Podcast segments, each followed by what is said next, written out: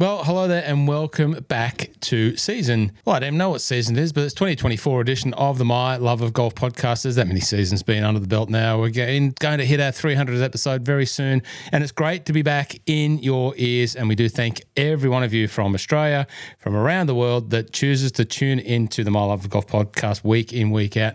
Yes, we are back. We've had a little bit of a break. Pre-Christmas uh, was the last podcast. It's now the eleventh of January, and uh, I've got the great man Scott Carter in here. We've had a couple of uh, off-season meetings, so we are pumped and primed for a big year in twenty twenty-four. A lot to get through. There's going to be a whole host of content this year coming down the pipeline. We are absolutely confident, confident, confident of that, and uh, it's great to have you back on board. Let's bring the great man in, Scotty Carter, and uh, kick this year off.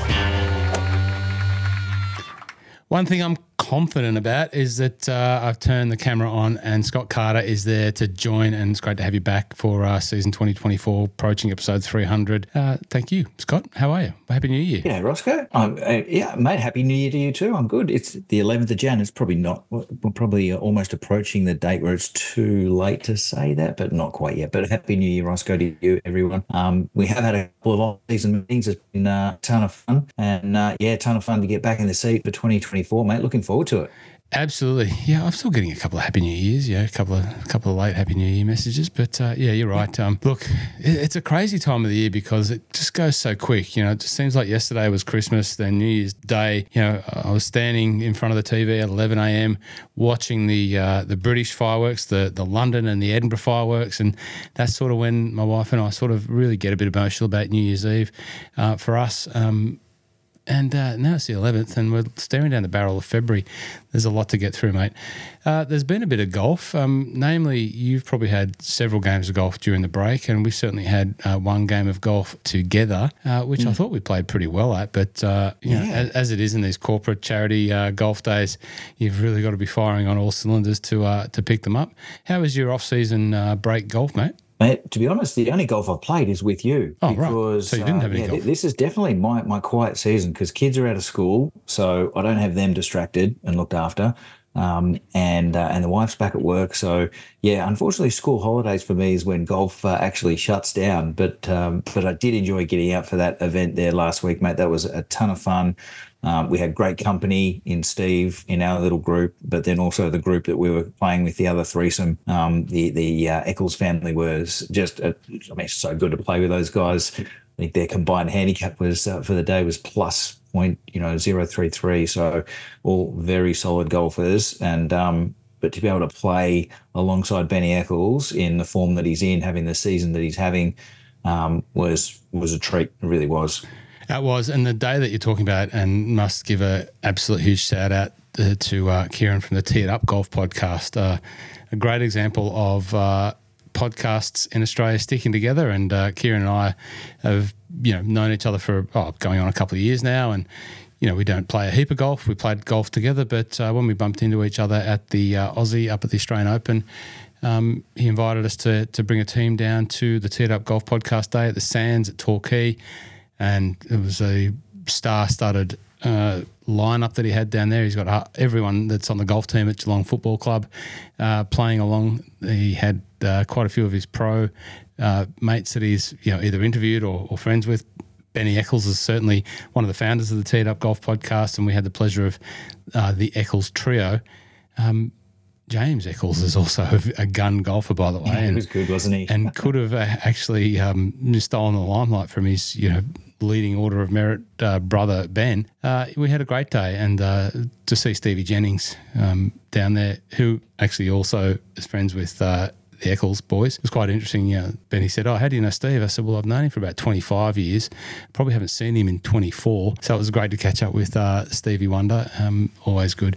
But yeah, great day down there, and, and um, Q raised a heap of money for uh, Prostate Cancer Foundation. You know, Dylan Buckley was all that down there, and he just did a great yep. job. So very good to support that, and uh, you know, we just turned up for a game of golf, and it was good to have a bit of a team meeting on the way back. And you know, again, we uh, signed off on those uh, lucrative contracts uh, in blood that we um, apply to each other, and uh, and here we are back. Yeah, we got that locked in. Um, yeah, I, I just want to shout out as well. Like, it's the first time I met Q um, and any of those guys, but they were super welcoming and, um, as you said, mate, put on a great event, um, raised some great money for a great cause, and it was just just good fun, good yeah. fun day. Um, I think the Eccles boys shot sixteen under off the stick, Roscoe. Did you take note of that? sixteen under. No, um, no, no. They did not win, by no. the way. Did not win. What, what, I thought what, we did okay as well. I thought we did okay. What was the actual winning score? It was like twenty-one under or something like that. It's like, oh, something ridiculous. Like those, yeah, the, the, um, there were some low scores uh, and low handicaps as well. Like they're all, uh, didn't look like there was any kind of real burglars out there. Everyone was, uh, you know, could carry themselves. So there was a lot of birdies to be had at the Sands at Torquay last week. That's for sure.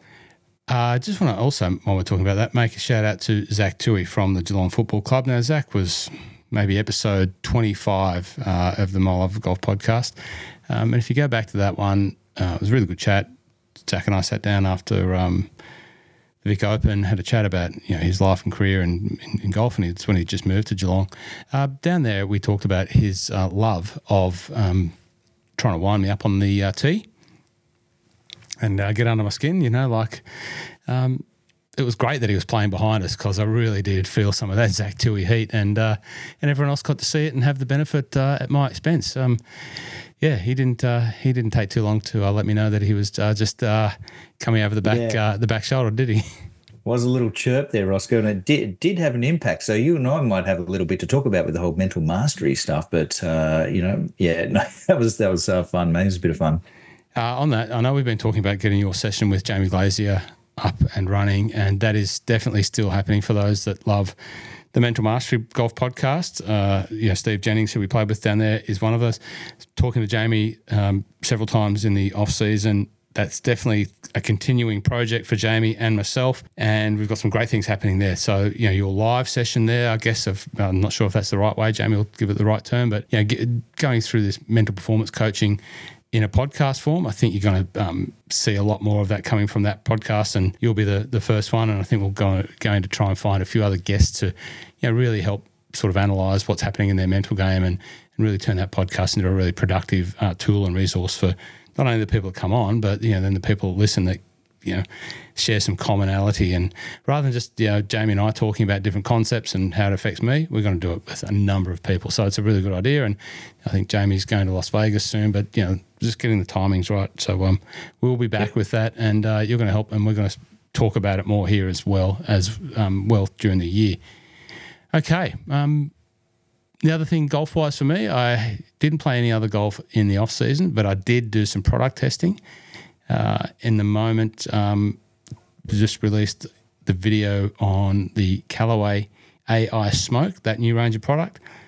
Oh, you can check it out on Drum and Golf YouTube, and you can have a laugh at me on, on YouTube if you want to. But if you want to know a little bit more about the new Callaway product, because there are people out there that do really get off on, on learning about new gear and, want, and need some new gear and want to buy some new gear and all that sort of thing, and, and that's why people like me exist. Um, you can check that out. And currently in the final stages of producing the new one on the TaylorMade Q I ten. There's a heap of content out there, but um, my video will come out the next day. And uh, but, yeah, that's always a fun time, you know, sneaking around the, the golf course with uh, a bag full of yet-to-be-released uh, product that I've signed N D As and embargoes and all of that sort of stuff. Uh, it's one of the pleasures and privileges that I've, you know, had to be able to sort of do in the last few years. And um, so I've hit all of that new stuff, and it's really, really good.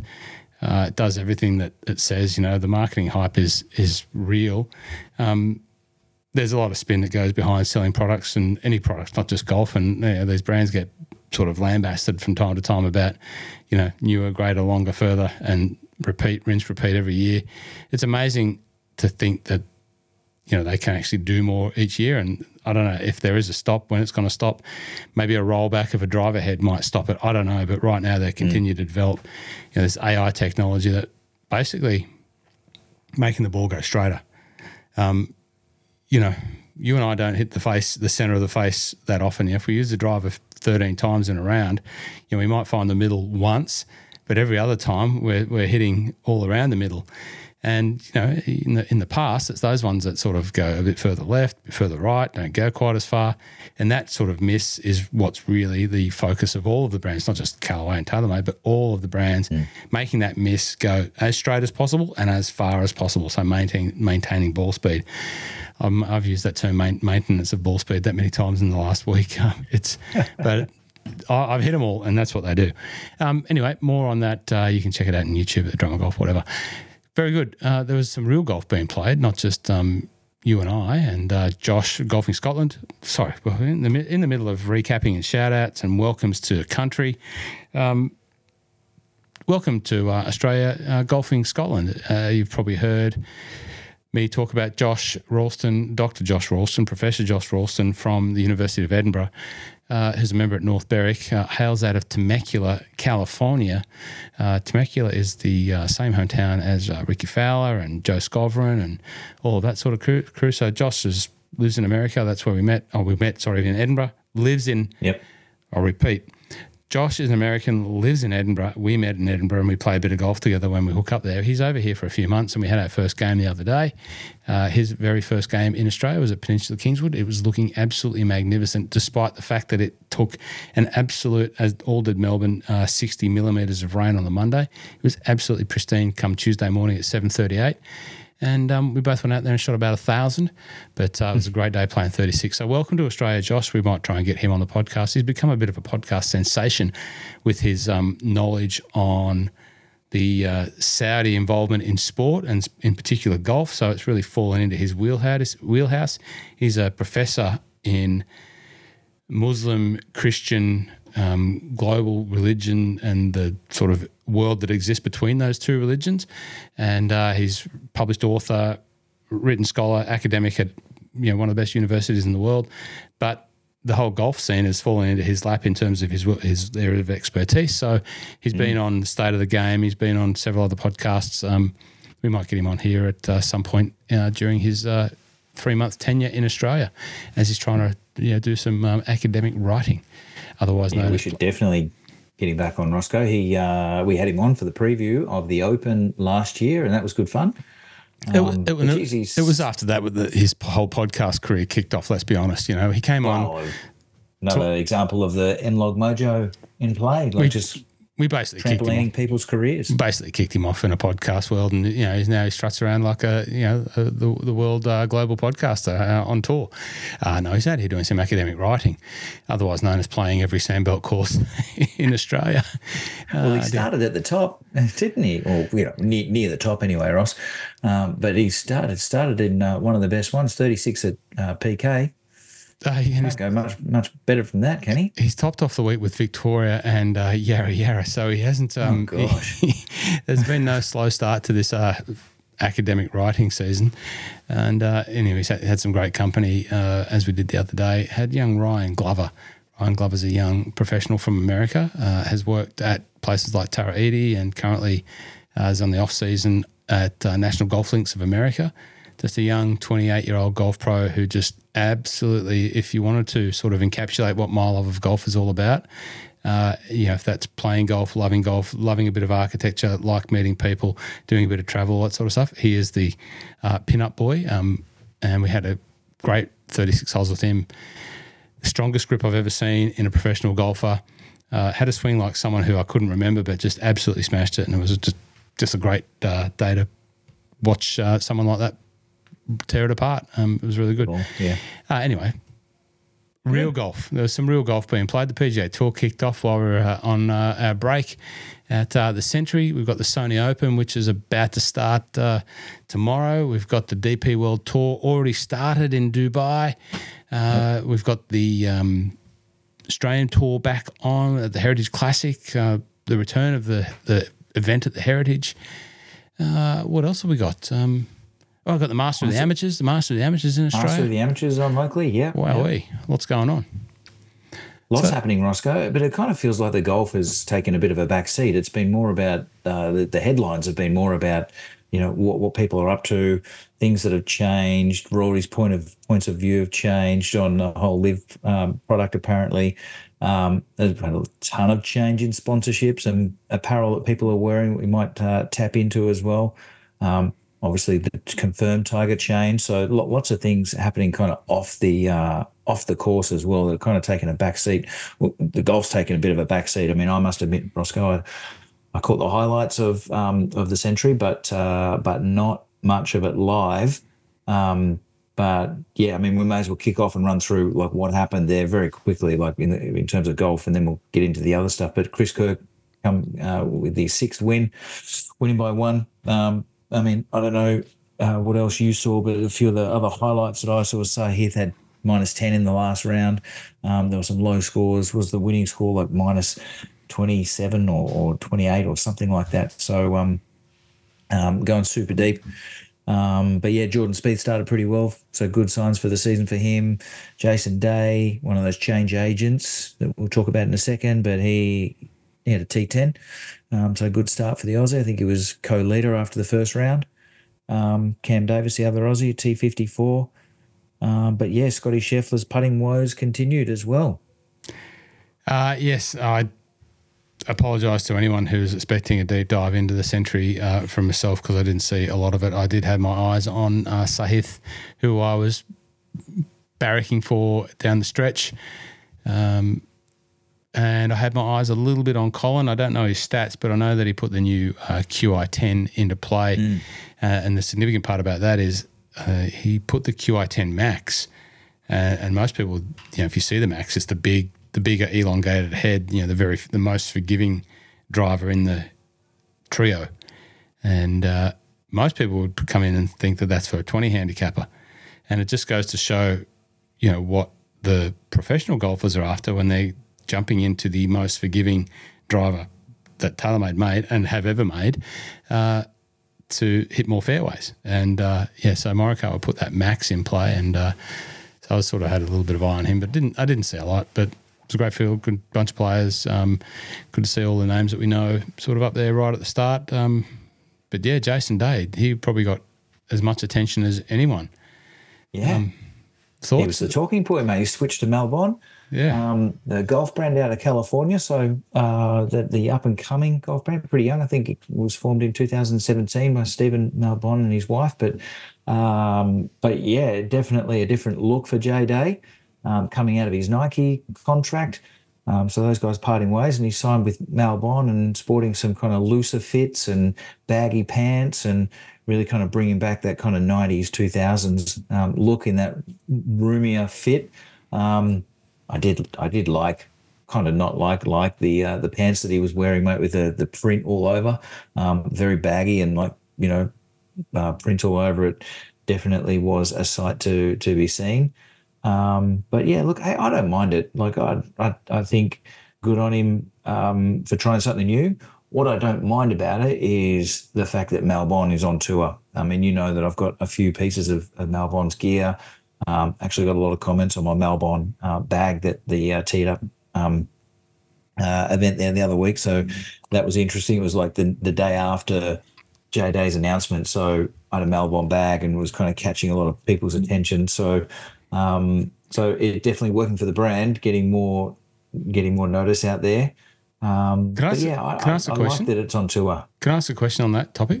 Mm. Like before this Jay Day, Melbourne alignment and, you know, the other players that Melbourne have jumped into, um, would you have got anyone sort of asking you at the same sort of level or the same sort of curiosity about your Melbourne bag? No, and I wasn't sure whether it was the timing or just the, the people that were there, right, because they're all, like, deep in golf. They're all total golf nuts. Mm. Um, on the course at the at Spring Valley, like, people would say, oh, that's a nice bag. What is that? What's that Melbourne brand? What's that Undefeated brand? Because it's the collab that they did with Undefeated, the sneaker boutique in, in L A. Um, but, uh, yeah, it was definitely a lot more interest in that brand than, that, that day in particular. I wasn't sure whether it was the timing or the audience, mm. but, yeah. Yeah, look, maybe in fairness, the Spring Valley, you know, conglomerate down there mm. might not be the exact target market for Melbourne. Not, nothing against, you know, the, all those private clubs sort of made a, the same sort of demographic. Um, but, you know, certainly at the Teared Up Day, the, there was a lot of people who would have been eyes on uh, what was happening, and they were certainly interested in your Undefeated bag. You you love that bag, don't you? Like, how much I do you, how, in Very terms happy. Of all your got worldly golf possessions, where does mm. that one rank? Oh, at the moment, it's up there. Um, I do, I do like the, the new head cover that I've just had made um, by a friend of mine back in Portland, where she deconstructed a Nike Air Force One and turned it into a uh, into a head cover, driver cover. So that that's also up there. But um, but yeah, no, I do like that bag, mate. It's good. I lost a head cover uh, the other day at uh, Peninsula Kingswood on Tuesday. Okay. I um, anyway, handed it into it, the pro shop maybe. No, I didn't lose it that way. I lost it because, well, I'm an Arsenal fan, and uh, Ash Barty's husband Gaz is a mad Liverpool fan, the maddest Liverpool fan that you'll ever see. Uh, basically, when he's not playing golf, Gary is wearing a Liverpool shirt. Uh, I met him the day he had a Liverpool shirt on, and every time I've seen him outside of golf, he's always got a Liverpool shirt on. He is the number one Liverpool fan in Australia, I would say. And uh, I have been toting um, the Liverpool Open Championship uh, head covers from Callaway and the putter cover, and I had it on the other day, and then Ash Barty walked past. So Ash and Jeff Ogilvie were filming a Um, video clip, uh, an ad for Visit Victoria down at Peninsula Kingswood. I believe it's going to be on the tennis. Obviously, Ash and Jeff being members down there, and yeah, they just walked past, and uh, and it was the day after that Liverpool knocked Arsenal out of the F A Cup. I was fed up with everyone asking me, oh, are you a Liverpool fan? Are you a Liverpool fan? Are you a Liverpool fan? And it happened that day. And they said, why have you got a Liverpool cover? I saw Ash Barty walk past. I went to my bag. I grabbed the head cover off the off the uh, Callaway driver. I walked down to Ash, who I've met once or twice before at, at Callaway events. We don't know each other, but I, I know Gaz really well. Uh, I rolled it up and I said, Ash, can you give that to Gaz? And she rolled it and she just started laughing. She said, oh, that'll match his um, putter cover that you gave him. I said, yes, I did. Uh, thanks very much. Tell him uh, that's for um, you know, Liverpool beating Arsenal and knocking us out of the F A Cup. And she just laughed, and uh, I left him at that. So I did lose a head cover um, oh. the other day, which which um, I don't know how we got onto that, uh, worldly possessions, but I don't have a Liverpool head cover, Gary. Um, Gaz, it's all yours. I'm sure you've got a few other head covers to uh, to pull out, mate. I do. That's why I thought I thought it's better better with someone who really does appreciate it than than me, because uh, it was it's a great head cover, but it just, was a good head cover. It is it a good head cover. Reminded me of Liverpool too, Liverpool F C too much, and I couldn't I couldn't bear it anymore. Um, you know what reminds me of my other favourite football team in Edinburgh, uh, mm. Scott. And I'm taking your lead here. Let's have a look at these bad boys. What's this? Oh, here we go. Oh, look at those. Here we go.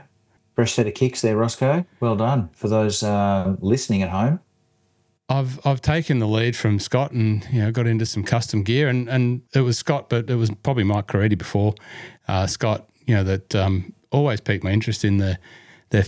absolute infatuation with Nike and the and the trainers and the Air Forces and Jordans, and I don't know the whole scoop on it. I know the golf shoes because I've sold plenty and made videos on plenty, but I, I've never really understood the fascination with the um, the shoes. And I got served a, an email basically says, you know, you can custom order your own Nike Dunks or whatever they're called. I thought, oh, well, I, want, I, I want to be like Mike and Scott. I'm going to order yeah. a pair of these. So I, I thought, well, how can I customise these? And the only way that I could think of talking about football teams was um, my favourite Edinburgh football team, Heart of Midlothian, um, which currently has three Australians playing in the in the lineup there at uh, over at uh, Tynecastle Park.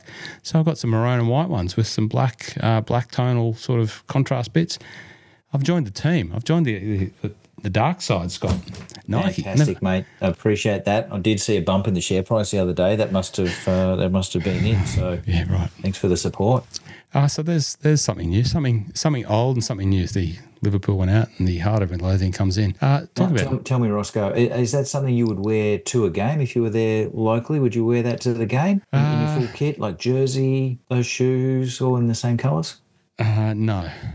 No? Uh, here they just look like red and white kicks. Over there, when they're maroon and white, if you wear maroon and white in, in Edinburgh, well, you are immediately identified as a as a Heart of Midlothian fan. If you wear green or white, you're a Hibernian fan. But, mm. you know, the reality is there's still some tension, and, and many people just choose not to wear colours. Um, you know, you don't see it like you do here.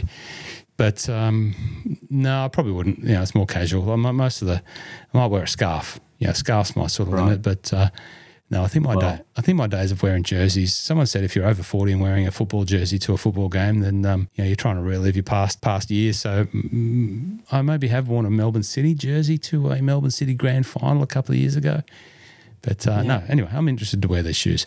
Uh, Nike. Jersey Jersey, jersey culture is back in back in trend. I mean, you, you could just be on the right trend, Roscoe, wearing your jersey around. But I'll tell you one thing, you'll be very safe wearing those shoes amongst friends down at Brookvale Oval or Warringah Mall, around the Northern Beaches area, very safe. Very safe. Well, it's uh, as you know, we do share a – our love of my first ever team that I followed in rugby league uh, was the Manly Warringah Seagulls, and that is your team as well. Uh, I used to love the, the Eagles. I, I followed nineteen, nineteen eighty-seven grand final. You know, Fatty Vaughton, who I actually don't like anymore, um, but yeah. Fatty Vaughton, Phil Blake, Desi Hasler, oh, that was a team. All the New yeah. South Wales. We've, we've probably just turned off half of the New South Wales audience because they're going, oh, Jesus Christ. We've got a couple of Manly fans. Oh, that's it. We're done. We're done oh, with yeah, this. We're done with right you, Silvertails. Um, no, anyway, uh, enough about Nike shoes on my feet. But what about the mm. Nike shoes on Tiger's feet? Yeah, no more. They're finished. You, you brought it here first. Yeah. Well, what? The, yeah. I mean, we knew it was coming, Roscoe. We've been preparing, so uh, so it was all being confirmed. But it has been on the cards for a good couple of years, hasn't it? I mean, the moment that he stepped into FootJoy and um, you know. Yeah, there's a massive kind of middle finger, I think, to, to the relationship with Nike um, for him to do that two years ago there at the Masters. But so the writing's been on the wall. Um, I did I did really like the um, the kind of separation note, the announcement on both sides, and um, it's obviously a very kind of amicable um, breakup, which is a good thing. Hopefully they leave the Tiger Woods building as is and, and leave that as a bit of a shrine to him. Um But, yeah, I mean, you know, it, it's disappointing for sure. Um, it's going to be super interesting to see where it goes to uh, for Tiger, where he ends up and what he does.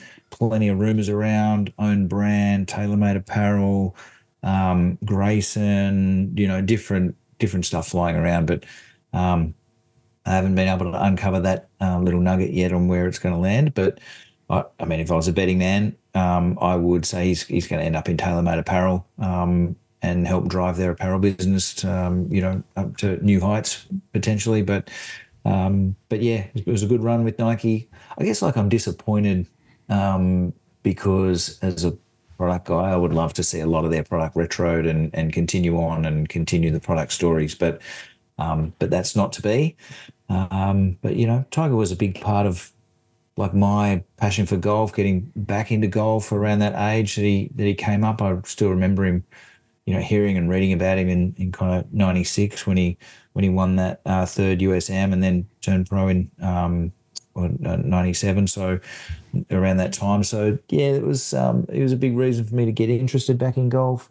It was a massive reason for me to um, pursue a career at Nike and get after that and follow that dream, um, being a part of the stable of athletes at the time. Very inspirational is what I, I, I found. So, yeah, it was um, – Uh, definitely end of an era and um, disappointing, but all good. Nike's bigger than Tiger, uh, and and you know Tiger's going to do something great, I'm sure.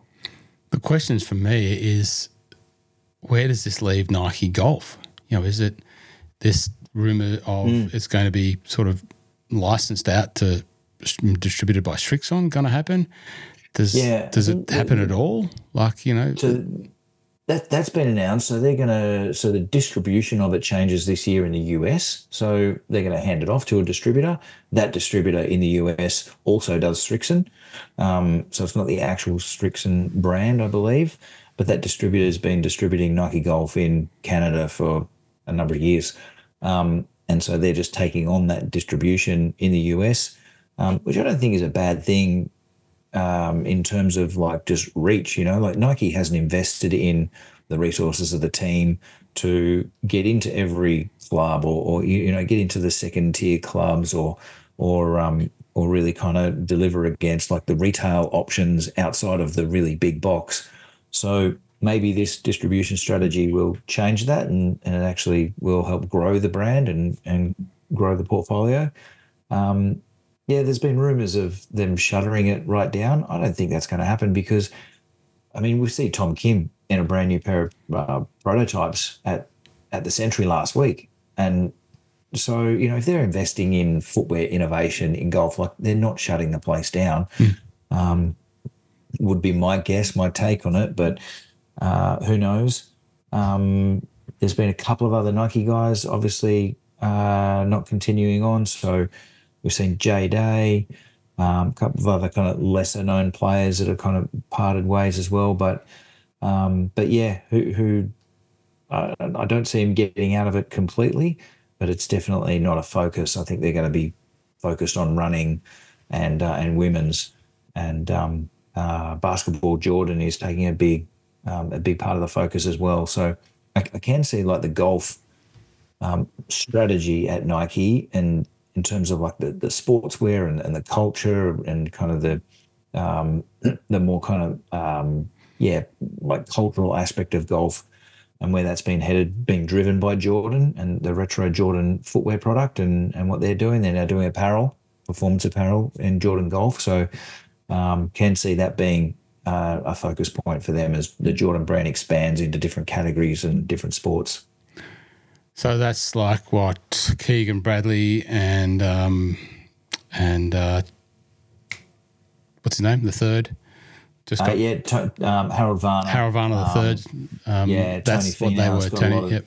Jordan golf shoes on. Um, uh, but yeah, Keegan was kind of one of the first ones that, and, and one of the only ones for a long time that wore like, like they're full on custom shoes for him. Like they don't actually sell that model that that Keegan wears. Uh, interestingly enough, but, um, but yeah, and and um.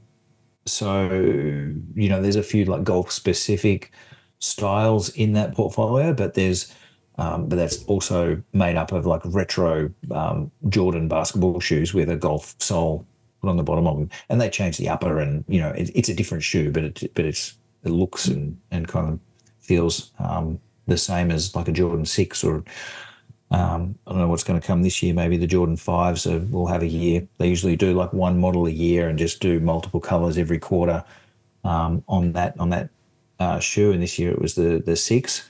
So um, we'll see what happens in uh, in twenty twenty-four. Now back to you and your golf um, pantheon of accoutrements. Uh, you rocked out a new pair of T W thirteens uh, Masters editions. Uh, down there yeah. at uh, thirteenth, uh, not thirteenth Beach, the Sands. How yep. had they been tucked away since forever, and you just pulled them out over Christmas, or what was the story there? No, so they were they were brand new Vi. Um, so that for, that first came out in two thousand thirteen for the Masters. Um, it's I think the best Tiger shoe that they ever made, um, the T W thirteen, um, and. Yeah, they, they must have been planning to retro it at the Masters in twenty twenty-three as a ten-year anniversary. Um, the supply chain and production, everything has been so out of whack since COVID that like products are just missing launch launch dates and, and everything. So my, my my guess is that it, they missed the Masters, so they were holding on to it. Maybe they would do it at the next Masters, um, but obviously the contract got um, killed and not continued. So. They it's definitely a shoe that the golf community who knew about it wanted it. So um, that, I'm, I'm, I think they just kind of got it out the door before the end of the contract. Um, so it was a weird timing of when it came out into the market, being around Christmas time. But um, I think that's probably part of the reason why. That's a guess. Would you um, be better off having? Would you be have been better off to keep those shoes in a box or wear them on the course? Uh, yeah, they're probably, if I had have kept them in a box, um, maybe they're worth some money in five years' time. But I have to check it out, Roscoe. I don't know if it's sold out. Like usually shoes like that will sell out like very fast. But mm. I think, you know, that hung around for a little while, like like a, a week or a couple of weeks. I'll have to check whether it's fully sold out now. But um, I'd, I'd imagine it would be. And yeah, look, I think anything Nike Tiger, if you've got it fresh in the box, um, unworn, is probably going to increase in value. Um, it's funny you asked that, Roscoe. I've been packing up the house and uh, I don't have it here actually. Um, but once we get to the new house, I'll pull it out. But I've I've got a uh, a pack, un, still sealed pack of um, four boxes of commemorative golf balls for when Tiger held Nike golf balls, when Tiger held all four majors at the same time. Um, and uh, like really, really nice, like commemorative um, tin boxes.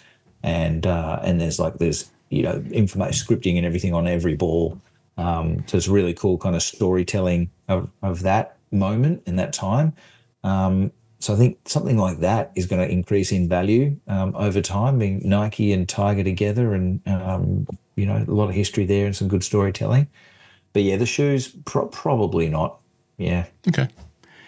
You know, as I said, I introduced you to my new Nike Dunks. I actually, when I when I told you that I had them, I said, I've got some Air Jordans. And, you, and you're like, within you did. zero point three of a second, you said, they're not Jordans, they're Dunks. Nowhere near the same. Went, oh, geez. Sorry. No, no, what, I didn't say that. What have I done? They are, they what have I done? Nice. I've offended you. I'm sorry. I, I was trying to be like you, and I've offended you by buying the entry level. I just bought the A class, and I thought I was buying the S class. I'm sorry to all of the Nike Nike arty out there. I bought the Dunks. I'm sorry. I'm sorry. You did, mate. That's okay. They're very similar, honestly. Yeah, that's what I thought. He's been cool. I've got some Air we'll Jordans. I've got some we'll Air Jordans. Look at these ones. No, they're Dunks, mate. Sorry. Duds. You're a dud. Ah, oh, dear. Uh, so you are packing up. You're moving house, uh, moving yep. to um, another part of Melbourne. It's always a bit of a...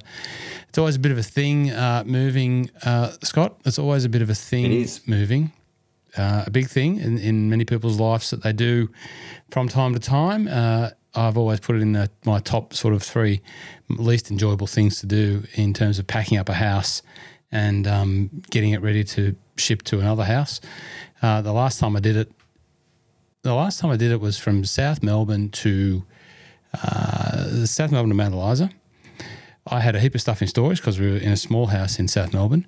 Uh, it actually cost me more to empty my storage facility full of junk after I had to go through it with the removalist uh, than it did to just pack up the belongings in the house.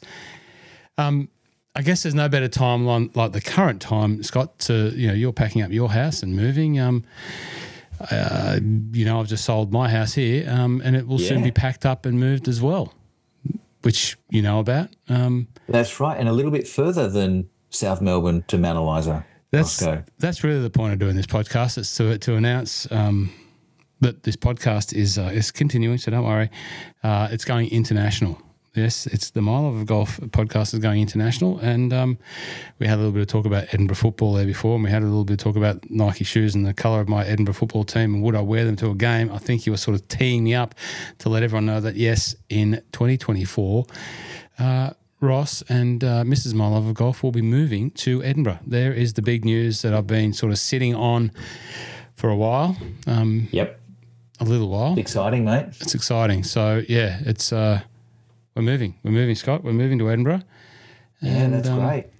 Back to the roots, Roscoe. Back to the uh, back closer to the, to the to the family heritage for both sides, right? Definitely. And just to explain, you know, while people sit there and digest, oh, he's what doing what? That's which the the response for most people that I that I was told in professionally, you know, business and professionally. And there's a you know you can imagine being invested in a golf, one of Australia's bigger golf stores.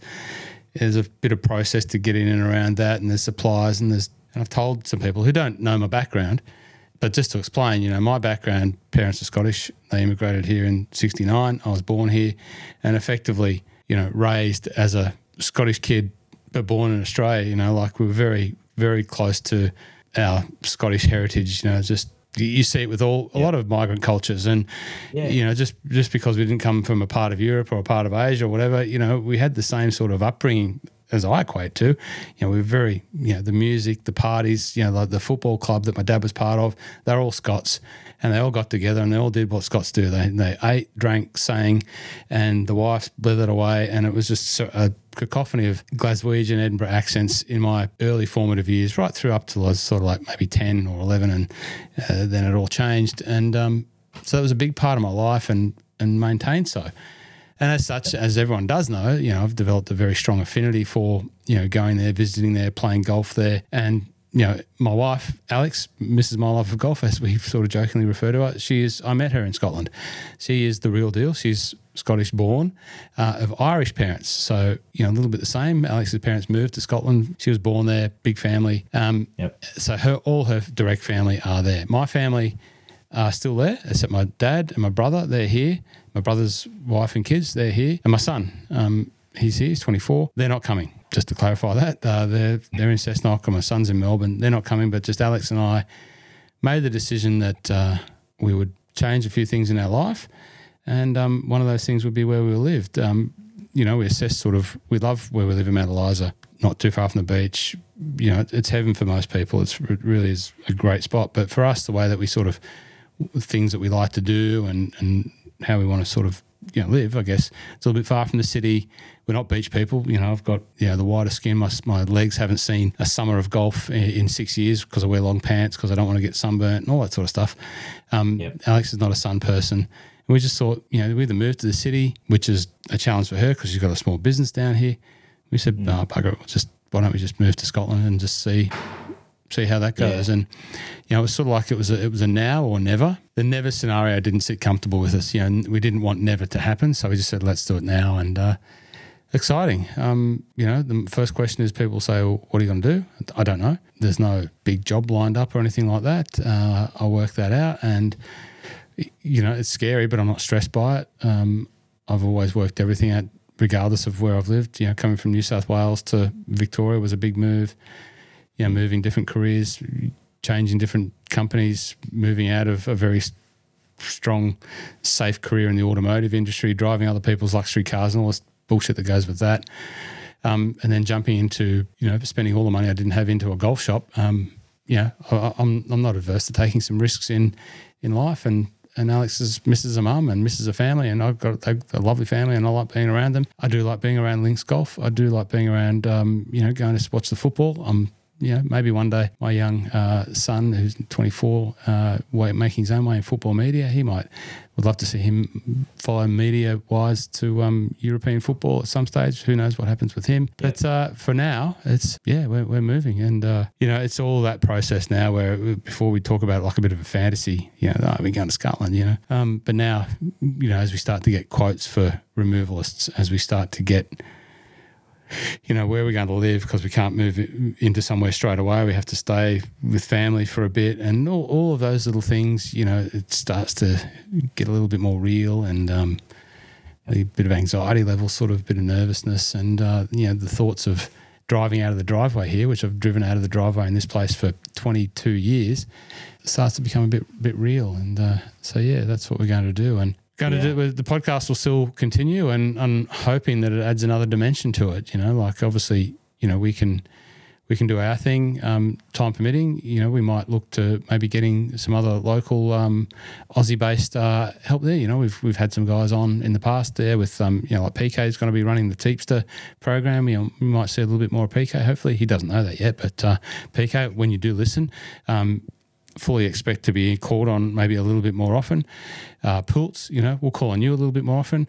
Um, yeah. There's a few people that we might lean into and, and, and help us out. But, uh, you know, I'm, I know that when I've been in Scotland and other parts of the world and we've talked about golf and been able to showcase a bit of golf, um, I think everyone's enjoyed that. So I'm looking forward to, you know, flying a drone, taking some photos, um, annoying yeah. annoying a few people and, um, you know, just uh, – seeing what we can do and um, and sharing that with everyone that's, that chooses to continue to listen. So, yeah, that's...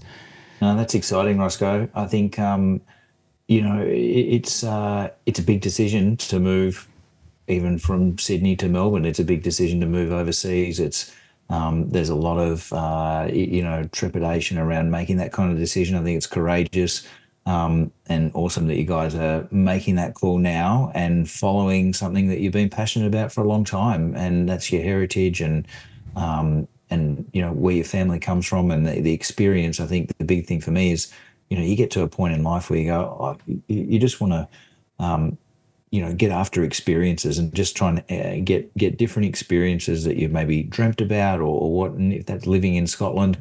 Um, maybe it's forever, maybe it's for um, a little while and come back here. But um, but yeah, I think, and, and generally when you make those kind of courageous decisions that are based on a passion or something that you've, you know, dreamt and planned or thought about for a long time, um, you figure it out, don't you? And, and, and it'll be bumpy. There's, it's not super easy um, at all, but uh, there'll be highs and, and lows, um, but you'll figure it out, and you'll have some family support over there close enough. And, um, you know, I, I can't wait to see the golf club that you join um, and start posting about uh, and the different golf adventures that you get on over that that part of the world, when everybody knows how passionate you are about links golf and um, and that part of the world. So um, can't wait to see that passion come through, come through the lens, come through the microphone, um, and see, you know, old old man Roscoe over there in Scotland um, tearing up the links. Well, that's certainly part of the plan, and, and thank you. Uh, I know you understand, because you've been there and have done that. Uh, you've moved your life and your family and everything else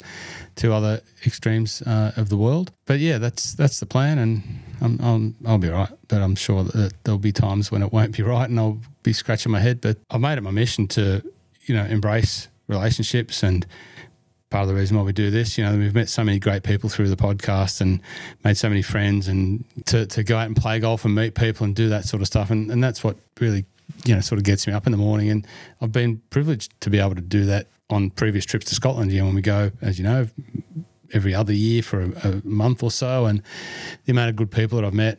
And I just think, well, if it's been that enjoyable doing that on the, these trips, I'm sure that that will hold me in some sort of decent stead to be able to continue continue that. Uh, well, the big question, the big question, Roscoe, is: look, where are you going to join? Have you decided? Are you uh, do you have a short list, or um, are you still going to work through it when you get there? No, well, there's still a, que- a question mark, but this is the plan as I see it at the moment.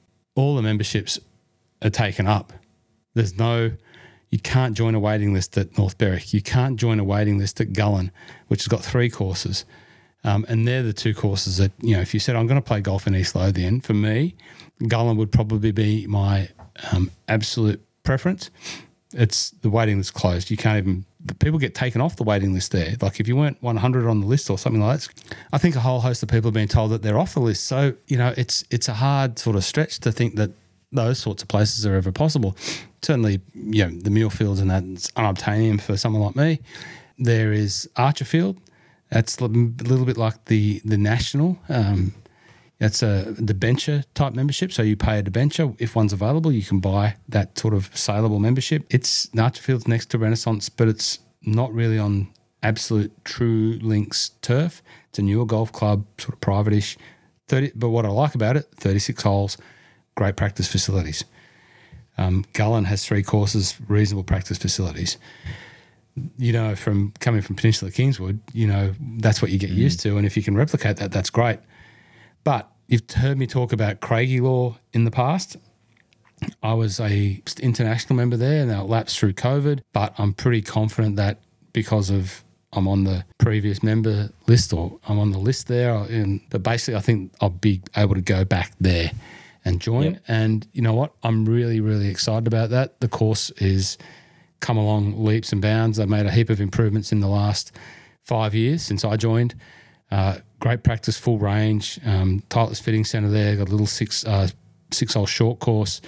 It's right next to Coolspindie, overlooking the Forth of Firth. Um, it's a really nice members course, so there's a whole host of people there.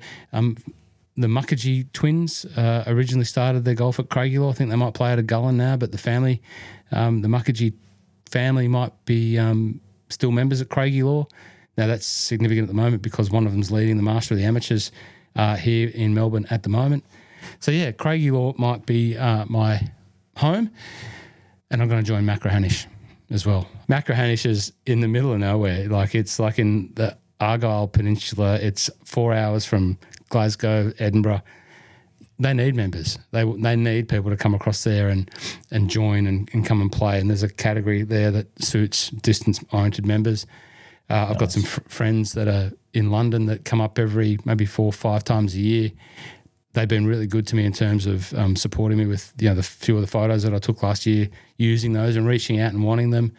um, I'm pretty happy. I'm pretty happy to be able to maybe track across there once every month and spend a weekend in um, in uh, Campbelltown or the surrounds and, and play some golf over there. So it's affordable, and that sounds extravagant, but it's golf in the, that level of membership in Scotland and the U K is quite affordable compared to, you know, what you get used to paying here for a, yeah. you know, your club, my club, and, and that sort of thing. So that's oh, that's exciting, mate. Yeah, a few, few different options. That sounds like you've been uh, working through the list and uh, and working it out. So that's great. Can't wait to see it all come to life. Yeah. So bear with me. Um, it'll be a bit of admin. Uh, not admin. A bit of um, you know, we'll have to get all this podcasty stuff worked through and, and get all that happening. But uh, we'll be right. We'll get there. We'll get it done. Yeah, we'll figure it out. For sure. Keep now, the truck going.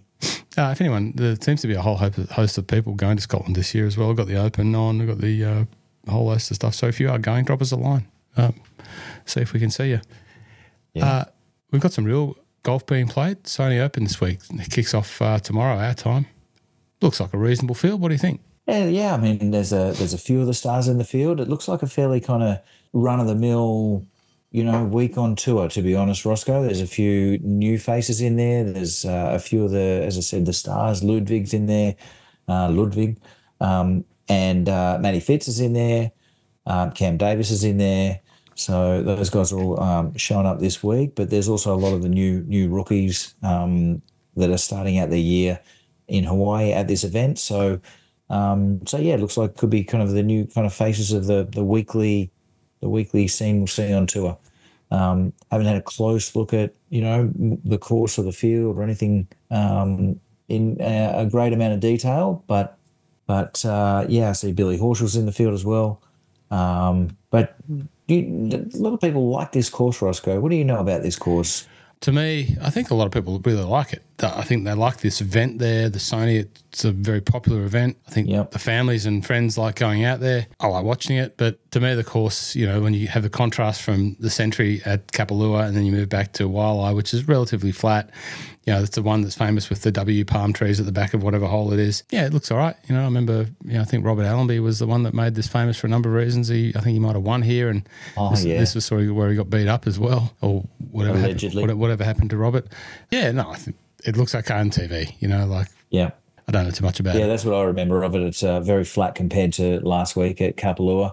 Um, but yeah, Cam Smith's a previous winner here, and guys like Kuchar are always kind of in and around the mix. I think Stuart Sink has been, you know, in and around it um, quite a bit as well here, but very flat compared to what they played last week, that's for sure.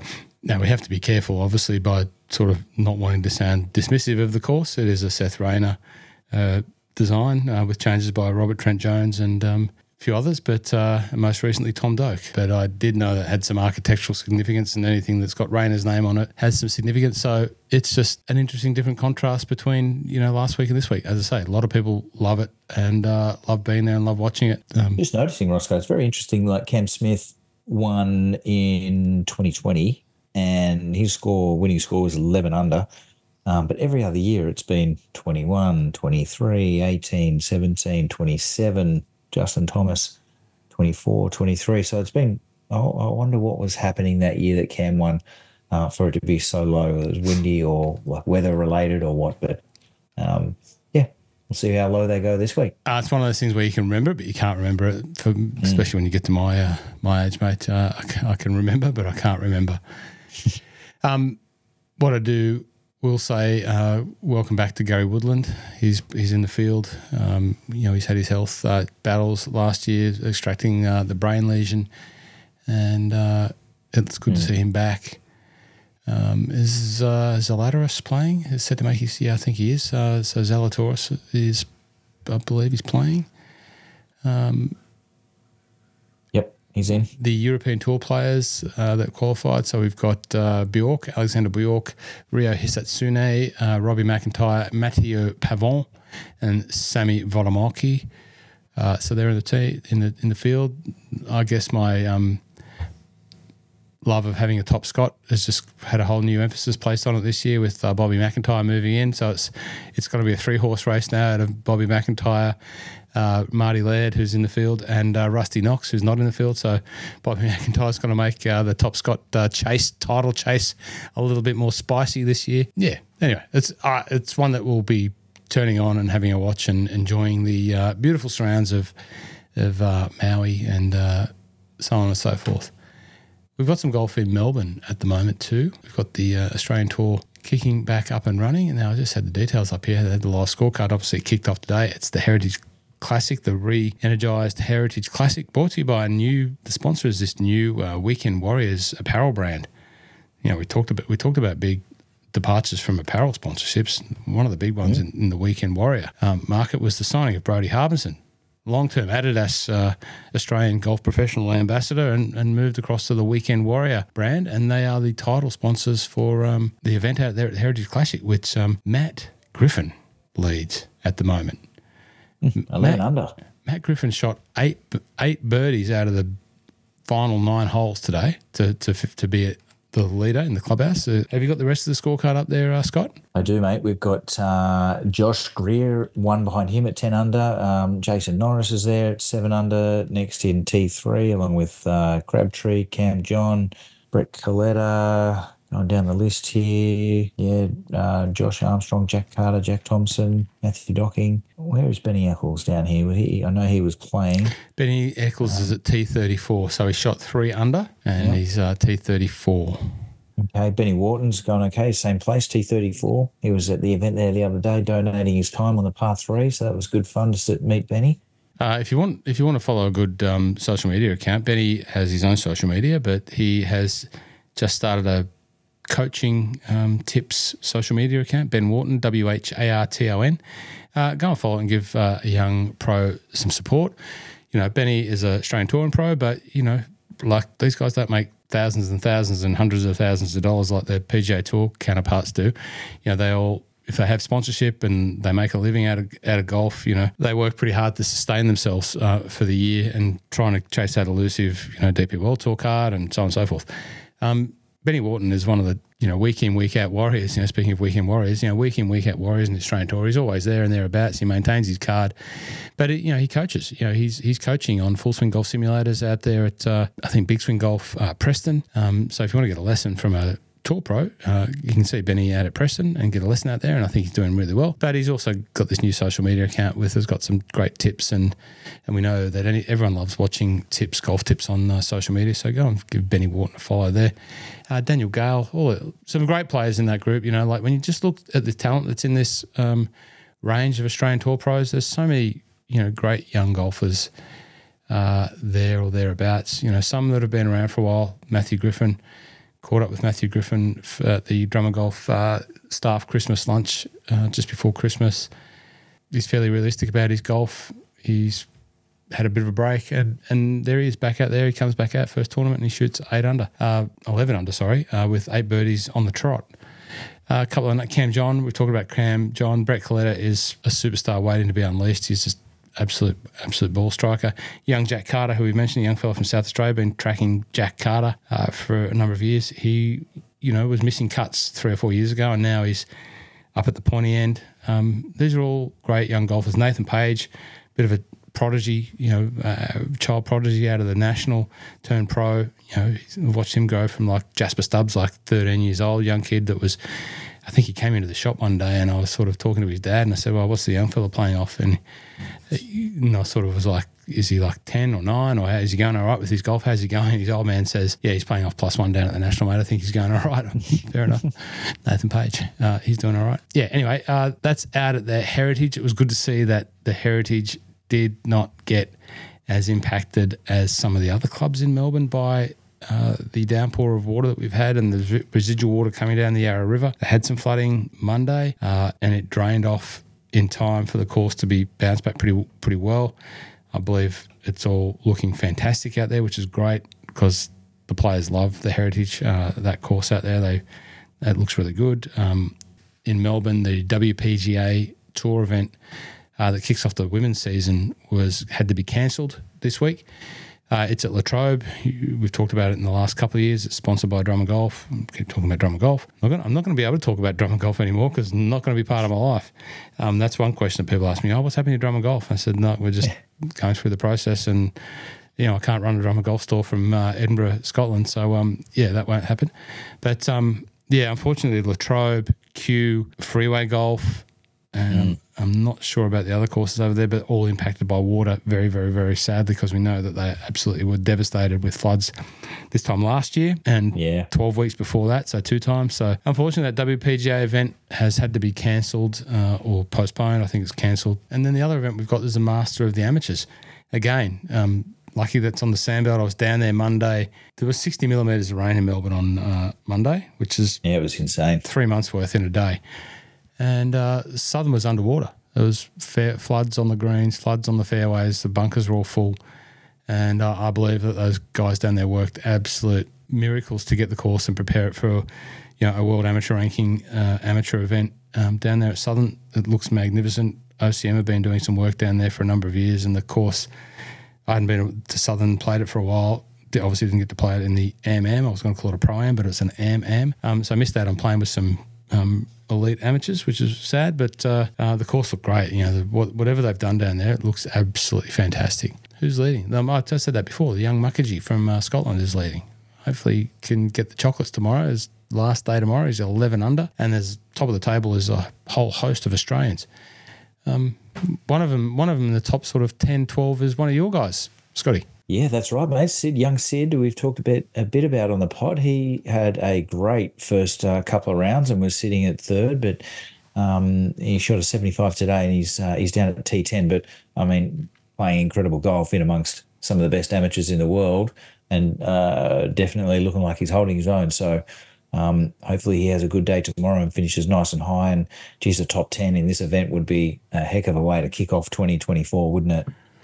Uh, absolutely. And as we were talking off air and, you know, we've spoken about Sid previously, uh, it's great to see his development. It really is a living, breathing sort of case study for, for you, I guess, to see a young fella who, you know, lent into you and, you know, you lent into him as a identified him as a great young man, a great young talent, just needed to get a few breaks and maybe get a, his mental game right. And, you know, I see him walking at the Sandbelt Classic now, chest out, smile.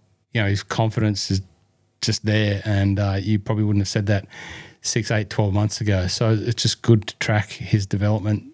He's not on the radar of – well, he's definitely on the radar now, but, you know, he's not a name that most people would sort of put in their little black book, or, you know, definitely is one that you should put in there, as is Phoenix Campbell. You know, he's the leading amateur at the Sandbelt, and he's T seven. Uh, he's already won a professional event, won the uh, in Queensland there earlier on or later on last year. Um, great player. Billy Dowling, another name that, you know, when the Asia Pacific Amateur was on, he was the Australian team. A lot of people were walking around going, who is Billy Dowling? Because he was like leading for the first, or, you know, he was in the top three for the first couple of days, and not many people who had heard of Billy Dowling, uh, but very, very talented young golfer from the Surfers Paradise Golf Club. Uh, keep that name in your black book of uh, golfers. And, um, yeah, Zach uh, Zach May, I don't know about Zach May. Harry Takas, uh, a great young fellow from also from the Gold Coast, uh, is down. He's T eighteen. Uh, I wish I had more time to get out there and, and watch it. And if you have um, been out there, I'd love to hear from you if you've been watching the Master of the Amateurs. Good series of – Good stuff. Well, I was just going to say, and just closing off the Master of the Amateurs, is uh, the past players. You know, we've past players like Tommy Fleetwood have played there, Ricky Fowler's won, Jason Day won, Sahith Thagala's won there. Um, there's a whole host of players that have had this tournament on their radar. So maybe Oliver Mukherjee might be um, certainly a name for the future. We know that, but uh, maybe we'll be talking about him like a. Uh, So hit the Gala or a Tyrrell Hatton or a um, mm. one of those. Yeah. Well, it's a cracking name, so I hope uh, we do get to use it quite often. One thing that came out today was uh, Minwoo Lee signed a new apparel sponsorship with Lululemon. So he's going to be the first P G A Tour player to be sporting the Lululemon brand out on uh, out on tour. So uh, big move for that brand to sign an up-and-coming P G A Tour superstar um, as their first foray to golf. I don't um, think it's their, exactly their first, but let's call it their first. I've been quietly watching the sort of uh, incursion of Lululemon uh, into the golf space. Uh, I was playing a little bit of golf with a former uh, employee of theirs who you know, worked in some athlete ambassadorial sort of things. He was working with like Dennis Armfield and um, a few other bits and pieces there. And, you know, they, he was telling me, oh, we've got some golf gear, we've got some golf pants and all of that sort of thing. I thought I didn't really equate Lululemon with golf, but certainly as an apparel brand, you know, you can see how it would naturally fit into being on their radar. And uh, if you put ten people in front of the executives of Lululemon, I think Min Woo would have to be number one on the list, and you couldn't go past him. I don't care who you put there. You know, he was probably the best fit for that brand that you could see. And, and imagine the the markets that it's going to open up for them with him draped in Lululemon golf, and huge. It's huge. Where do we I think hit? From their, their from their perspective, I think you're spot on, Roscoe. I think it's a for me it's an it's an interesting one for him because, you know, it's just an in, interesting kind of uh, brand alignment in terms of like that that brand is, oh, I could be wrong here. There's just but that that brand is known as a women's athlete, athleisure brand, and um, high performance. Don't get me wrong. But, uh, you know, definitely at the forefront of like women's performance athleisure wear. And they they obviously do way more than that, but I think that that would be the general perception of it. And so for them to kind of, you know, whereas I did, I wouldn't put, I didn't think that would be a good fit for Min Woo, um, but they could prove me totally wrong with different styles and, and everything. I thought Min Woo would have been um, on something a little more edgier, let's say. And it, um, it asked a little that, bit surprising. And asked that question of when I, I agree, and I guess what I said was from the executive's perspective of Lululemon, going, "Hey, we've got to pick one of these players. Who do we pick?" And you know, if Min Woo is one of ten, you know, you're putting him to the top every time. Mm. Your perspective from the Min Woo side of it is, where, where you know, is that what I want to wear? Like he's been, he's a pretty cool sort of dressy, young sort of athlete. You know, funky. Mm. I don't know much about that Korean brand that he was wearing, but you know, he always looked fairly sharp and a little bit avant-garde. Um, when when does when does uh, Min Woo say no? Lululemon's not me, or is it, if they would have, I can only imagine, sat him down and presented. This is our vision. This is our vision for you. This is where we are now. This is where we want to go. We want you to help us get there. And, uh, you know, we see Lululemon in all of the elite golf clubs or elite golf shops or whatever it is, whatever the strategy mm. is, online to all of the young funky ones. I don't know. Um, I guess they've had to really sell that and, you know, then all of a sudden put a big blank check or, you know, a check with a lot of zeros um, in front of him to entice him to um, be part of that journey. But I can only yeah. imagine that they've painted a very strong vision, and you'd have to sort of say, well, I don't think we're not going to see the growth of that type of brand. Um, so many, you know, the, the, the Melbourne thing, so many different brands popping popping up and popping into different spaces. It's it's an interesting time. It's going yeah. to be an interesting time, golf full stop. The other thing we haven't talked about is Rory. So we should, you know, this leads into this whole interesting time. Clearly we didn't get a resolution on the P I F P G A Tour alignment. Uh, that's been postponed.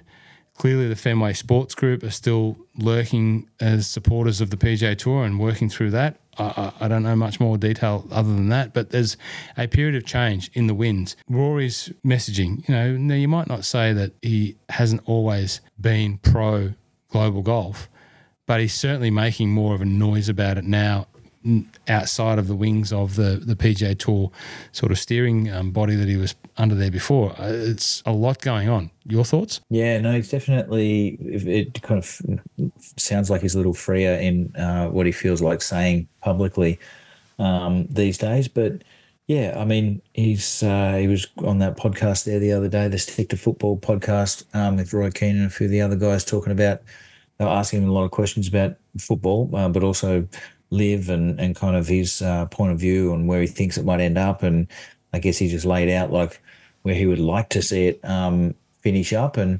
uh, twelve months ago or however long ago he was, um, um, you know, probably publicly saying that he would he'd like it to finish up um, rather than where should this all end up together. But he's now talking about it end up, ending up um, in a kind of compromise and a and and all back together, which I think would be the best thing.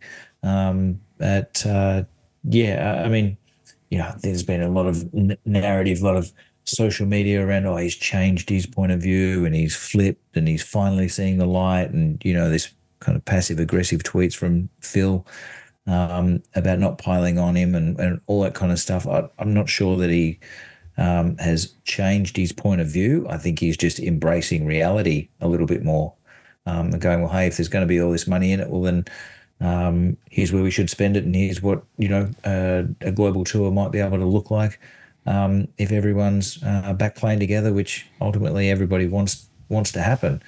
Um, so, uh, yeah, I guess hopefully we'll find out more in the new year, Roscoe, about what's happening. I'm hearing that it's, you know, they're working towards like the Masters or just a little bit closer to the Masters and buy themselves another another uh, first quarter of the year to get a deal or an agreement done. Yeah. Look, you can see how he was the company man, and but I, I'm pretty confident that whatever, whatever he's saying now, his beliefs were always that. And but he was the company man there, and rightly or bash him or not bash him, I, I don't think anyone should. But you know, he's saying what he thinks now, and he's a little bit freer in it. What what we all like down this part of the world is that he thinks that the Australian Open should be an absolute signature event. South African Open should be a signature event. Some tournaments in Japan, Singapore, South Korea all should have signature events where the best golfers in the world should be playing at and be prepared to play at. And it just needs the investment from maybe within America, with outside America, you know. But he's saying that if they get the investment, these tournaments would be great because, when he talks about Australia specifically, they're playing on the best courses, and the golfers want to play on the best courses. The best, the golfers of the world want to see the best go- courses. Um, it makes sense. Great tournaments yeah. with a rich history of the best golfers in the name. It's not something that's new. We're saying bring the best golfers to Australia because, you know, it's a cool place to go. Everyone, mm-hmm. Ross told us everyone's going there for the summer to play Sandbelt golf. Awesome, let's do that. It was what it how it used to happen. Um, you know, you see the the. Cup in Sydney there, and you see those names in there. I've got a photo of it there somewhere with all of those names. It's so all the, all yeah. the legends of golf. So Rory's being real. He's talking about what we sp- what we've spoken about before. You know, it's more like Formula One. There's so many Formula One references. Which you go back three years ago, we were talking about golf and being like Formula One. It's got to be able to exist. It's got to be able to exist like that, and the stars of the golf should be have, should be able to travel. Not all of yep. them. Charter a plane, bring them down here, put them on tour. I don't know. They don't need. They, yeah, they've well, got their I mean, own the amount of money that's being thrown around, Roscoe. You, you you would think that that would be the least of their worries. Is like you know getting transport to and from. But um, yeah, and then I, I, I how did but the Formula One drivers do it? You know, the, okay, they don't have a week in, week out schedule. They don't have a week in, week out schedule. But you know, this is this reform of this elite level of top. top end golf, you know, could it, does it have to be yeah. week in, week out? Can it be mm. twice a month for all of these guys? And here is the global tour. The, the precious, you know, look at Lewis Hamilton turning up, what he dresses in, and he, like, he's an sh- absolute showman. Mm. He, he wouldn't get out of bed if it wasn't worth his while, so to speak, but he can get up out, out of bed, turn up, he can fly, we're in his jet, wherever. These guys can do the same. Yeah. Turn up, yeah, but Bahrain. I, I guess they're, turn, they, you know, they're, they're paid, he's paid so much money as part of that team, like he has to do that. Like that, that that's the deal. That's his job. That's he's part of that team, and that's the circuit, and that's what happens. I get that. Um, but uh, yeah, I'd love to see a circuit like that. Um, truly, of you know, global world world um, tour of golf for sure. Um, yeah, teams or individuals. Um, and I think yeah, people probably listen to that and go, well, that's what Liv is. Well, I don't think Liv have totally nailed it yet, but um, there's, as we've said a lot of times, like there's a lot of good things um, that I like about Liv, but I don't think it's the uh, it's the answer just yet.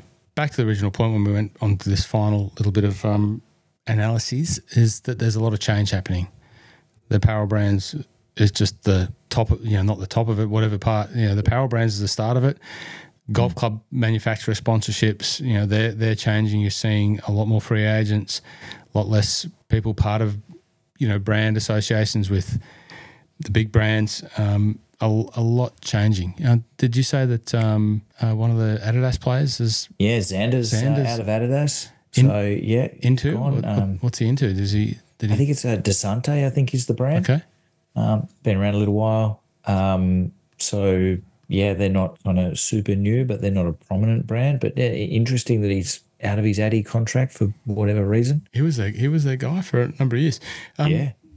The only question I'll ask about Liv is obviously they're still starting, um, still deciding on who some of the players are going to be in some of the, the lineups. Um, I think John yep. Rahm's team is going to be made up by some of the new starters. I'm not sure all of them. He's got this name sorted out, Legion thirteen, or which has some you know links to the history of the part of Spain that he's from and the Roman Empire and the all of that. Um, right. Who's your tip for the vacant spot on the Australian team? Who do you think is going to get that? if you th- if you th- if you think that it ha- if you think that it's going to be an Australian team and they will Cameron and um, Leash will choose an Australian or will want an Australian, who would it be? Yeah, I I, I would be absolutely guessing, Roscoe. I've got no idea. I couldn't even think of like who would would it be. I mean, why why isn't it like Travis Smythe or um uh you know one one of the guys that have kind of dabbled around it um previously, um, Wade Ormsby. Like, why isn't it one of those guys that have been in and around it? Um, but what if you what if know. what if you were shooting bigger than, no disrespect to Wade and Travis, great men, great golfers.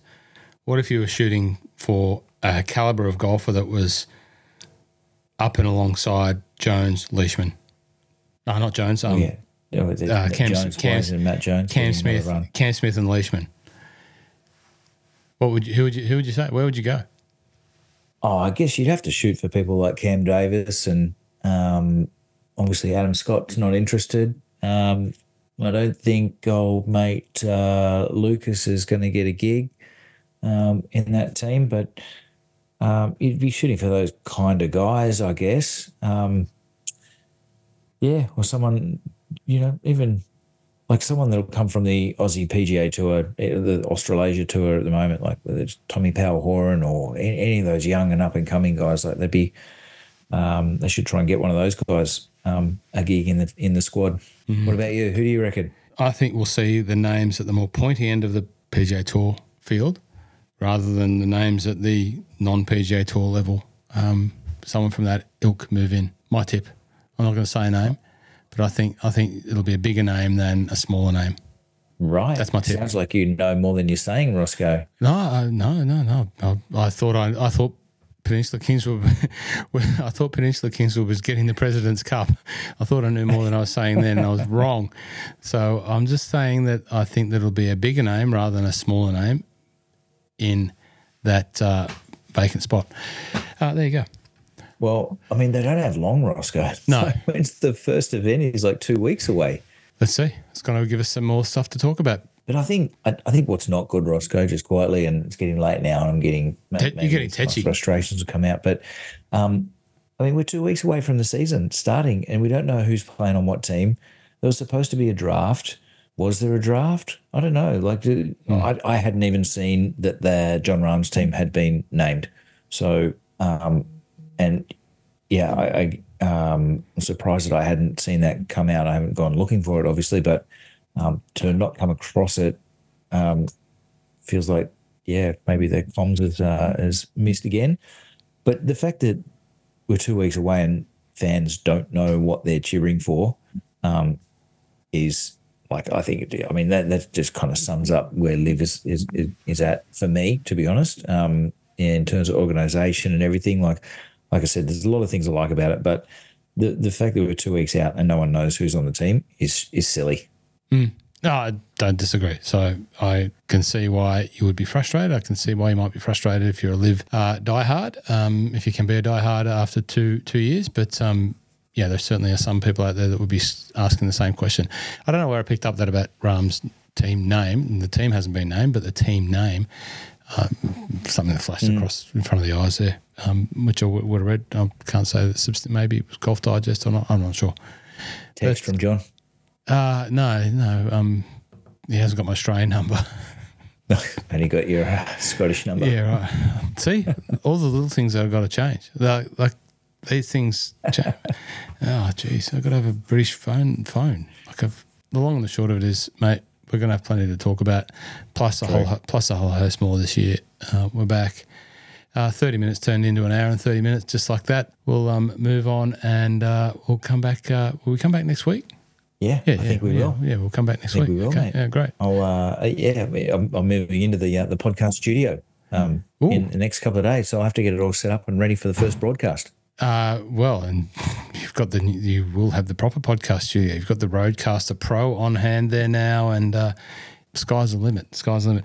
All right, guys. Uh, thanks very much for tuning in for this long. Really do appreciate it. A lot of news to cover off, a lot of news. Thanks for listening to my news and uh, me articulating that. And uh, if anyone wants to ask any questions, drop me a line or do anything, have any questions around uh, life, golf in Scotland, well, please do. I'm happy to answer all points uh, that I can. And uh, I guess we're looking forward to seeing you next week and the week after, and uh, hopefully as many weeks of this year uh, as we can, as uh, this wonderful world of golf that we uh, are obsessed with and love um, continues to evolve. Until next week, Scott, uh, we'll see you next week, eh? See you there.